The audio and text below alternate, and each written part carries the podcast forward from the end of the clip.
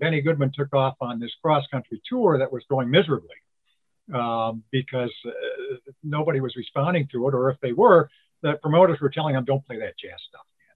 You know, don't do that.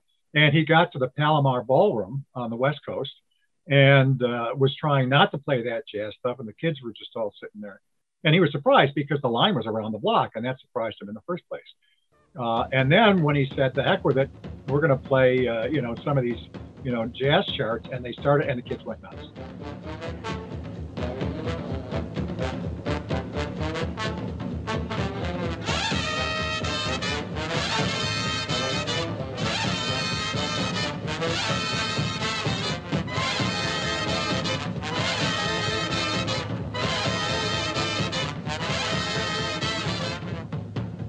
A year or two later, he was at Carnegie Hall, which was the first time jazz had ever been played in Carnegie Hall, and the first time there were any African Americans on stage. So yeah, that was a huge event, and of course everybody fell in love, except for the critics, with Gene Krupa's drum solo on Sing, Sing, Sing. I mean, that was, you know, the big thing. It was like 8 minutes or something like that. So yeah, I mean, I didn't know any of that history, and certainly didn't learn that till much later. But you know, you could think of worse entrees into the world of jazz. Yeah. Speaking further about our musical heritage and your family heritage and record collection, you talked about your parents and your family kind of getting hip to the bossa nova craze in kind of the next generation of music makers with people like Stan Getz. Well, it actually was Stan Getz. I mean, I grew up in Ithaca, New York. I was a Cornell University faculty brat, and my parents used to have you know, lots of parties, and we could always tell how great the parties were. I could the next morning by going down and seeing how many cigarettes had been lit at the wrong end, you know, that kind of thing. But there was a very hip couple who got turned on to the bossa nova thing and the original Getz and Byrd stuff very early, and gave the records to my parents. And it wasn't really one of the first two. The first one that really got me, because I'd listened to this stuff as it came in the house, it was called Getz Au Go Go, and it was a live recording at the Cafe Au Go Go in New York. And it featured Gary Burton, who was very, very young at the time. And I just kind of, I fell in love with Getz's sound on the saxophone, and just played that record over and over again. And one of my favorite stories is that many, many years later, I had a chance to work with Getz and MC an event at a club in Buffalo. And we're standing backstage, and he's got a saxophone around his neck. I don't think I've ever seen him without a saxophone around his neck. And I mentioned one of the songs on that record. I said, do you remember this? And he said, yeah. And he started playing just for me. I mean, this is a record that I listened to when I was like 10 years old. And here's Stan Getz, and it just floored me.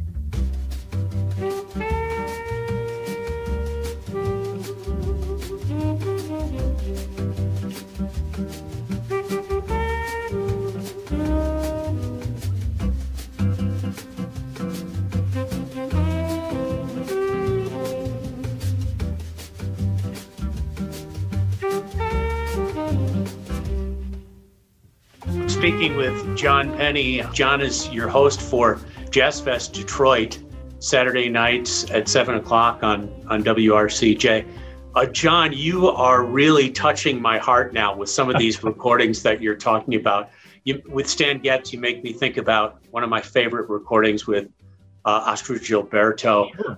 The next artist that was a big influence on you, I can remember listening to the groundbreaking recording from the late 1950s, Mingus Ah Um, for the first time, and being just completely blown away by Fables of Faubus, Better Get It In Your Soul. I would submit Open Letter to Duke as one of the hardest swinging recordings in jazz history.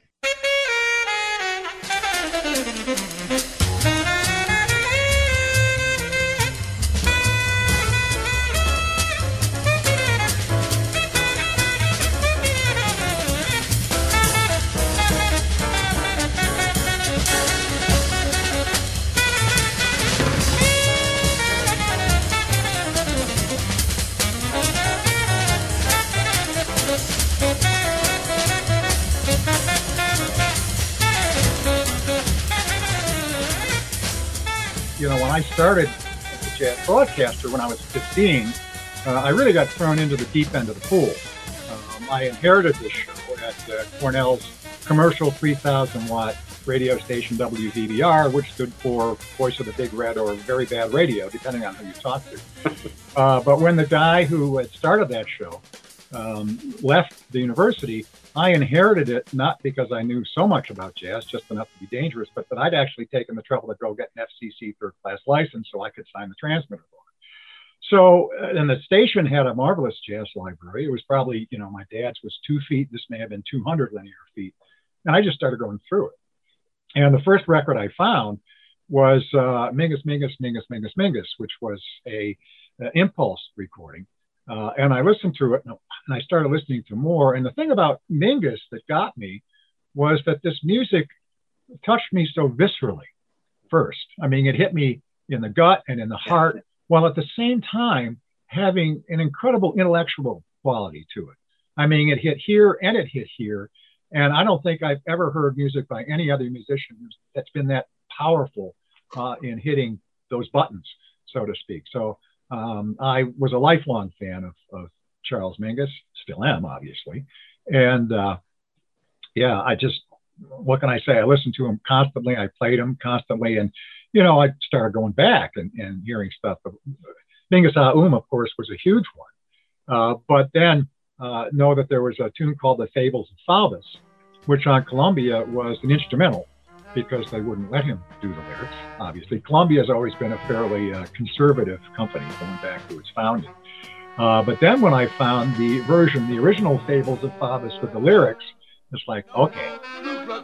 Name me someone who's ridiculous, Danny. Why is he so sick and ridiculous? He won't believe. I said it's school. Then he's a fool. Oh. Tell me why Herbie Hancock has been one of the most influential artists in your musical life. Yeah, I think if I had to choose one, he'd be at the top of the list. I mean, when I started my first radio show back in Ithaca, 1967, 68, I was first grabbed by a new release that was called Speak Like a Child. And I did the show on Saturday night. And there was a show on Friday night that started, new guy came, and he called it Maiden Voyage. And as I started investigating, it's the name of a Herbie Hancock sound tune. Half the radio stations in the country that played jazz had shows that were called Maiden Voyage. So, I mean, there was that immediate impact. And then, you know, as music was progressing at that time, I mean, we were entering the fusion age. Every step along the way, as I've, you know, my taste has evolved and my knowledge of the music has evolved, Herbie's been there somewhere in the forefront, you know, doing something very, very special. John Penny hosts Jazz Fest Saturday nights at 7 on WRCJ. John, I want to thank you for sharing your stories and insight on great music today. Well, I want to thank you for asking me to do so, and it's always a pleasure, and it's also a great honor and a privilege and a responsibility, I think, to be able to sit in that chair down at WRCJ and play this music for people. Hopefully, it makes them feel good. For WRCJ, I'm Peter Warren.